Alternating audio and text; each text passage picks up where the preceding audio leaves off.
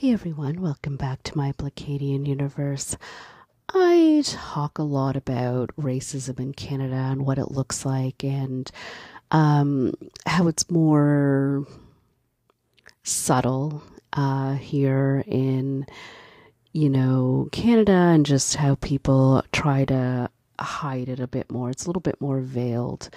And one of the ways that uh, people do this is talking about areas that it's a good place to raise kids. And whenever someone says that, it's always racist. So let's talk about it.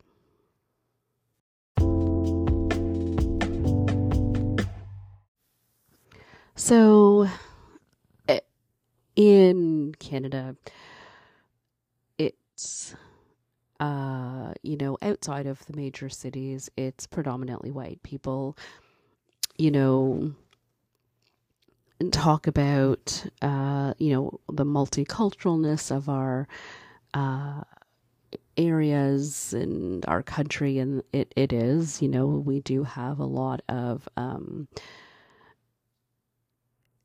uh, people living here, you know, a large uh, cultural diversity in Canada, and it's great. Sometimes, like uh, the population of people that live outside of, you know, um, their country of origin happens to be like the biggest in Canada. Wonderful. That's all very wonderful. Um, what happens though, um, it's sort of like a weird. Uh, high school phenomenon, I don't know what to call it, where people um, of a certain uh, ethnicity or race or, you know, tend to um, live together. So we have areas like Little Jamaica, you know, we have areas that you know like uh, chinatown. And you know we have these areas where people just um, sort of uh, culminate together. And you know that in itself is driven by racism in the sense that you know uh, people feel like they're gonna they're more comfortable. They're not to be subject to racist interactions and, you know, difficulties accessing services if, you know, they don't speak the language or whatever the case may be. Uh, you know, they have the comforts of home, um, comforts of their culture in and around where they live. So that sort of, you know, feeds it on itself. You know, you feel more comfortable and, you know, you're not accepted by, uh, you know, the, majority of you know white people here in Canada. So you you know sort of segregate yourself into a community where you're accepted, where you can you know get your stuff. I think for those of you who uh, know, I talked about, you know, everyone was talking about like, oh, it's such a great place. There's such diversity of food. And I remember just, um, one I heard an excellent I was at a you know conference and I just heard an excellent speaker and he was talking about like sour sop in the grocery store. He was like, "Oh, you know, everyone's like saying, "Oh, we're so diverse and like every I can get everything here and whatever." And he was like, "Where is my sour sop ice cream then?"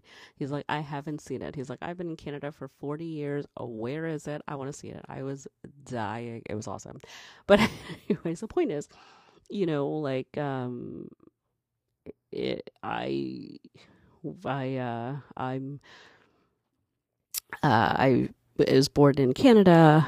Um my parents are from Barbados, both my parents from Barbados. And so, you know, I remember distinctly the first time I got Shirley biscuits. Uh, for those of you who don't know, it's just like this cookie from uh, Barbados and uh, they I was like obsessed. I am. I say like I was like in the past. Like I was obsessed with them as a kid. I am now.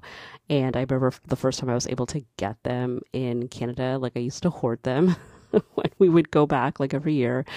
as a kid and that was like you know i was like i'm just bringing an empty suitcase so i can get some shirley biscuits but then i was like okay i got them here in canada that was a get like that was a big deal for me when i was able to get that and that was just because you know like um I was able to go to like um, the local Caribbean store and get stuff that was specific to my culture, my family. It was amazing. And, you know, people need that. People love that. And um, it's something that if you are, you know, uh, ethnic, cultural minority, you just don't get that every day when you're living uh, in Canada. You just, you don't. You have to it's a treat. It's not your everyday experience. So I get it. People, we sort of, you know, live that. And also, I, I talk about all the time being the only black woman in a space. It's exhausting. It's tiring to be like someone's only black friend. It's tiring to be like, you know, when everyone stares at you when it's Black History Month, you know, it's exhausting. It's tiring. And sometimes you don't want to be on. It's there's something uh, comforting about being um, um, I don't want to say invisible. It's just something about being normal. Like I'm not on show. I'm not uh, a token, you know, in my community. I'm not. I'm just like a woman. I'm just Denise. I'm just myself. And that's just, um, it's a luxury. It's a luxury uh, that, um, uh, people don't often get if you're a visible mi- minority. Just it, it, depending on you know your workspace in your life. I'm just saying that for me, it's a luxury. So I get that people want that in their home and their home community. Yeah, it's appealing. It's nice. So, um, which brings me to my point of this coded racist talk of saying that uh, certain areas are a good place to raise your kids. And the people that say this are speaking about code. So if you are a white person looking to own a home, they're going to assume that you don't want to live in Little Jamaica, you don't want to live in Little China. But they don't want to say that because they know it's wrong. So, what they have to tell you is that it is a good place to raise kids, which means that the neighborhood that you're looking at is predominantly white, like you. So, it's something that I find exceptionally frustrating because um, there's so many wonderful, dynamic, amazing neighborhoods in. Uh, Canada. And I'm thinking, particularly in my neighborhood, and people are thinking that it's, um, well, it's been described as like inner city. Like, what the F does that mean? it means that there's more than three black people in the neighborhood. That's what it means. And so people are like frightened, frightened to be in this neighborhood because, you know, you'll see a multitude of black people. And that's not what what they mean when they say it's a good place to raise your kids. When people say that they're like, oh, I can't afford to buy a home, what they mean is they can't afford to buy a home in a predominantly white neighborhood because that's where the prices are the highest. That's where they've placed the most value on these homes. It's not by accident. Um, the laws of segregating people um, and where people are have been settled have it has been ingrained and it's systemic in uh, where people are allowed to go, who's been allowed to buy homes, um, you know, who's been allowed to borrow money.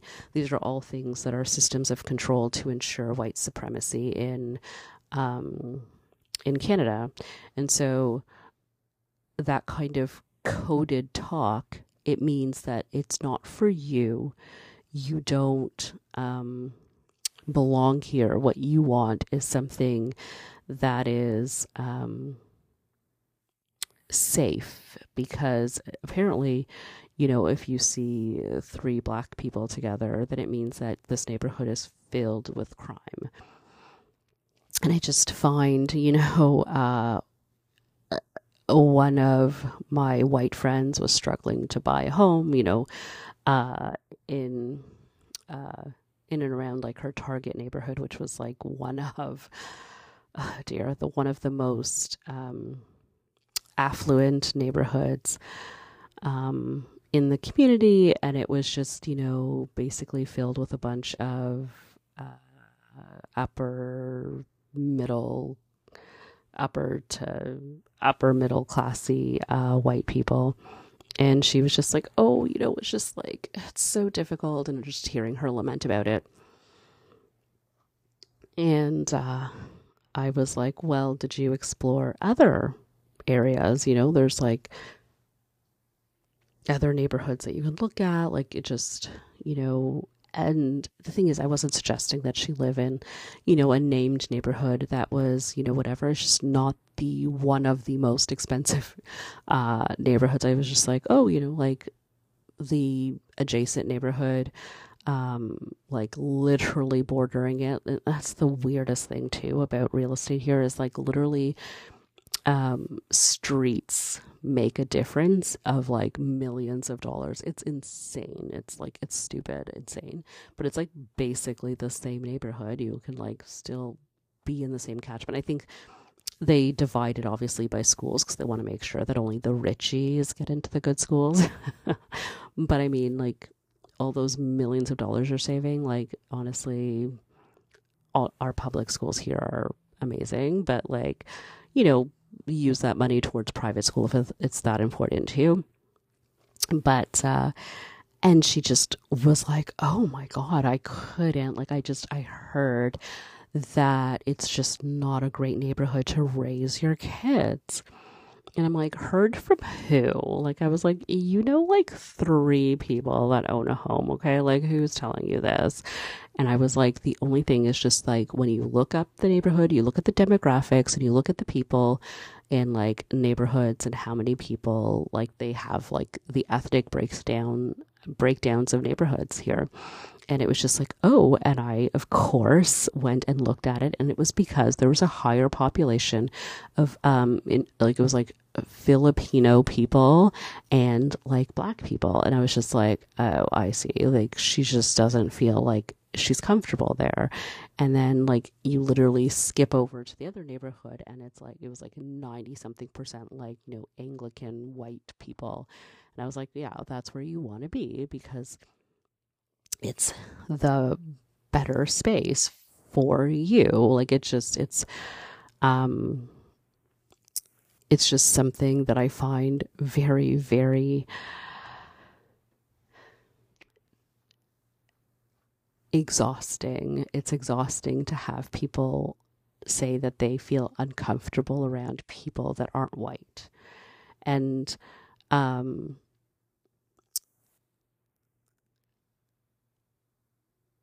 I understand that, you know, people, you know, just as I've explained, that I want to be, you know, comfortable in my home, in my space, you know, even in my neighborhood that's like inner city there it's I, I can't even describe to you how when I see other black people out in the community, we like acknowledge each other because it's still like a minority here. It's it's not zero basically is what it is. It's not zero. So then it feels um, for people the white people, it feels like a lot because it isn't non existent. And so um, I, I just feel like, you know, going outside of that comfort zone could really help solve uh, so many people, just like my friends, like housing crisis issues. If you really, you know, look at a neighborhood and not just say, like, is it predominantly white? But if you look around and you're like, oh, it is close to shops and it's walkable and it's, you know, close to the lake, I don't know, whatever. You know what I mean? If you actually looked at it for its, uh, infrastructure, um, then you'd probably a lot be a lot better off than looking strictly at um, the the racial demographics.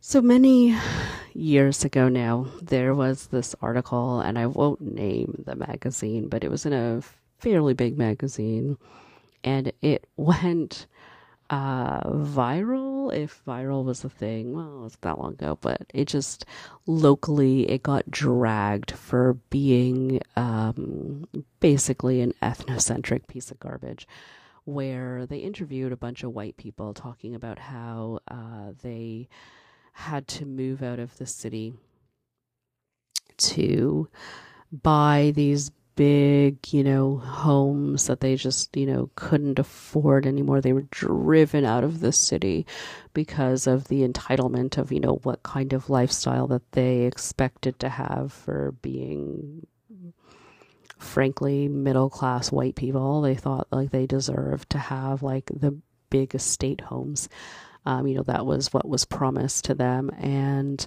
um, you know, they did this for their families. You know, they moved out into these places. Oh, like this, uh, notably, this person was like driving now with their windows rolled down on this country road to their beautiful home. They just love like driving you know, hours out of the city every day after work and they but they don't hate it. They love it and they're just like, "Oh, you know, I I feel so great that my kid will never see a brown face." it's worth the like 4-hour commute and I we just, you know, I you know, my husband and I were like, dr- like couldn't even get through it. We were like, ah, oh, oh, oh, like we just were having like a physical reaction to this trash. But it was, and to their credit, uh, the magazine did publish all of the comments that they got, you know, after reading it in the next issue. And people were like, uh, I live on that road. And in the winter, that country road is a death trap. It's an icy, unpaved piece of crap. It is not fun. You know, and they were like, I live there because I'm poor.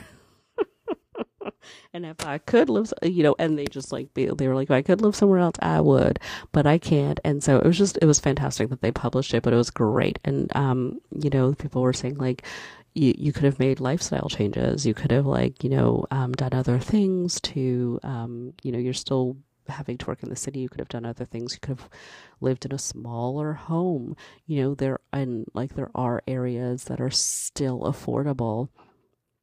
Um, if you were willing to, you know, not surround yourself by white people. And, you know, it was just, uh, it was wonderful that people had that, um, epiphany to that sort of like, you know, sort of, this is the most ridiculous thing I've ever seen. These are just a bunch of privileged whiners that, you know, basically were like, I'm afraid of brown people. And so I can't, um, afford anymore to surround myself. I don't have the privilege of surrounding myself with whiteness, which I'm entitled to.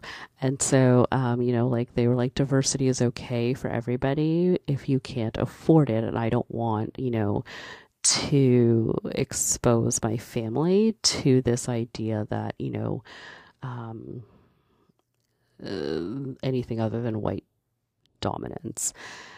And, you know, we're seeing it here where people uh, currently are trying to erase American history, you know, try to erase the enslavement of black people. You know, people are whining about, oh, white people have to feel bad about being white and all this nonsense. And, you know, when you surround yourself by people that um, are white and that don't want to have conversations about race as racism, then you can uh, raise ignorant children to, you know, uh, not understand the concept of white privilege until they're adults. And so you can't sugarcoat them, you can't protect them, just like, you know, as a black woman, you know, I have to teach my kids about racism at an early age. You know, when you're surrounded by other people, by other histories, by other cultures, you don't have the privilege. Let me say that again. You don't have the privilege of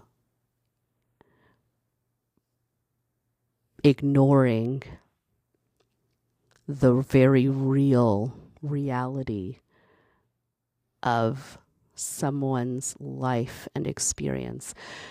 I grew up in a predominantly Jewish neighborhood, and I've know and uh, love. I, you know, I consider family Holocaust survivors. I, I've heard those stories. I've cried tears with people and it, it what they're it's you know they're not my people but they're people.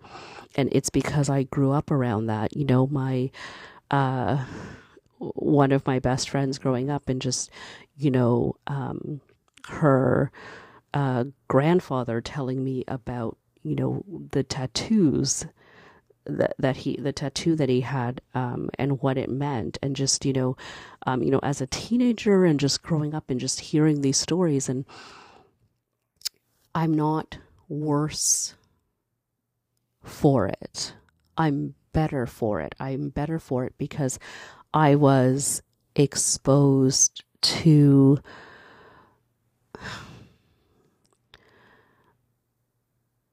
I, I was exposed to the traditions, the meaning, the survival stories of human beings. And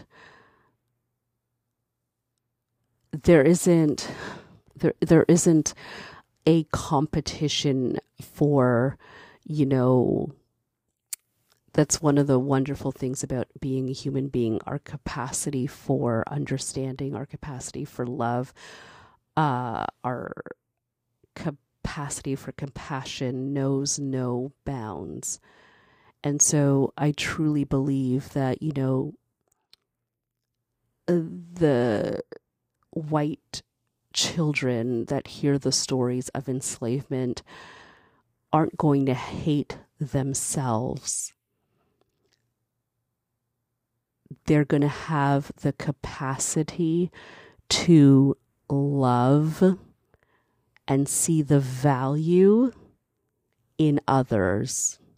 They will truly be able to see the humanity in other people other than white people. That is the gift of diversity. That is the gift of history, of learning and exposure. And I just, I feel that when we say, oh, it's like a great place to raise your kids,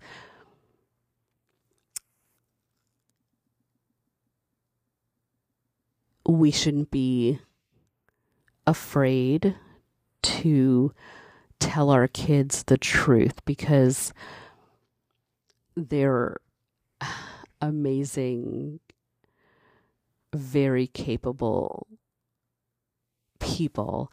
And one of the things that I hate with uh, the pandemic the last few years when people talk about resilience and anytime someone talks about resilience, I guarantee you they are the least resilient person you have ever met in your life.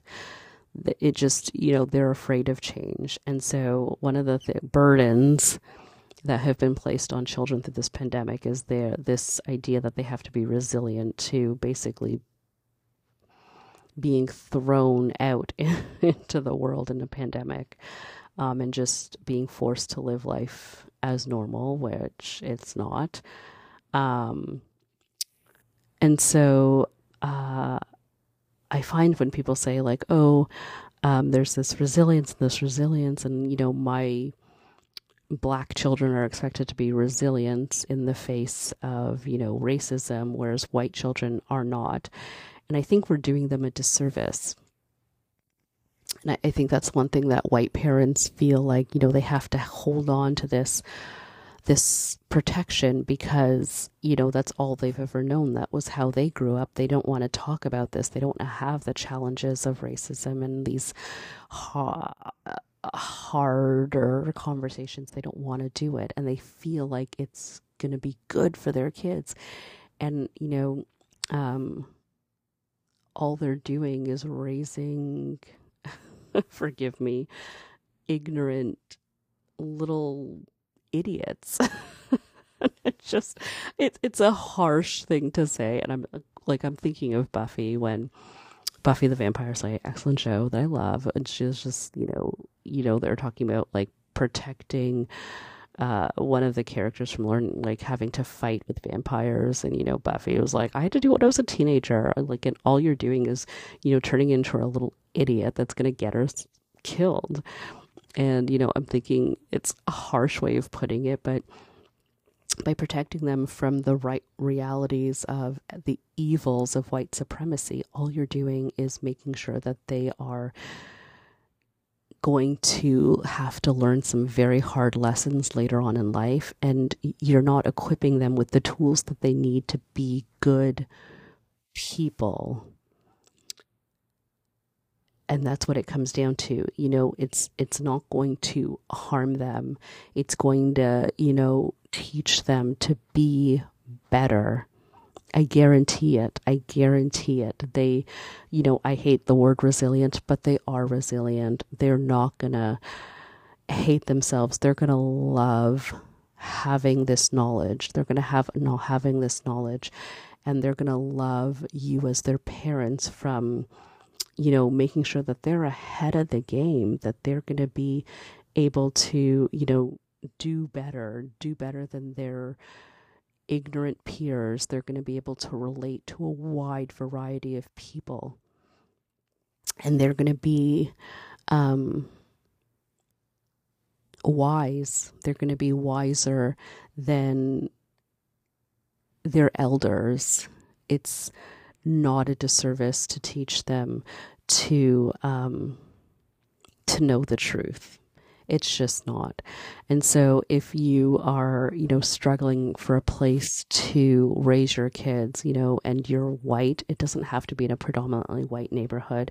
You know, I uh, don't live in a predominantly black neighborhood. I live in a diverse neighborhood. I love that like my kids do not are not the only black kids in their class. Thank God for that because I know what it was like growing up and it sucked. with a capital S. And so, you know, it was like I, I say like at uh, with the uh, you know, a little tongue in cheek, but it was just it was not, you know, ideal. No one was ever mean, and I, I talk about the Jewishness as well because it wasn't a predominantly, you know, white Christian neighborhood. Jewish people understand hate. You know, they understand discrimination, they understand hate, and you know, when I talk about stories of you know hearing about Holocaust survivors and having those stories being told, and um, it was, you know, they understand like they get it you know as a black person as a black family you know um, my parents felt comfortable around jewish people. It was you know where when they first immigrated from barbados they happened to land in a predominantly jewish neighborhood and they felt comfortable there because they were supported they were accepted they were you know it it felt like a community to them. And you know it's just you know that's just how it was. So i have to say that because you know i don't want anyone to think that. But you know it's just i when um, my husband and i were thinking of where we wanted to live and where we wanted to raise our family and raise our kids we definitely knew that it wasn't going to be um, in a predominantly white neighborhood. We knew that that wasn't for us. We knew that it wasn't um, what we wanted for our family. And we wanted that diversity, we wanted that richness. And I feel like because, as you know, Black uh, people, we understand the value of um, surrounding yourself with different stories and how rich um, it made our minds and how it opened up our experiences and lives and it's not anything to be afraid of. So we definitely wanted to um, pass that along. So i encourage everyone to do that to do the same do the same. Um, so thank you so much for listening and I will talk to you next time. Let me know, um, reach out, let me know what you think, uh, where you grew up, and, uh, you know, if there's any other coded language that you hear thrown around when people are talking about surrounding themselves with white people. So, yeah. Thank you so much for joining my my Blockadian universe, and I will talk to you next time.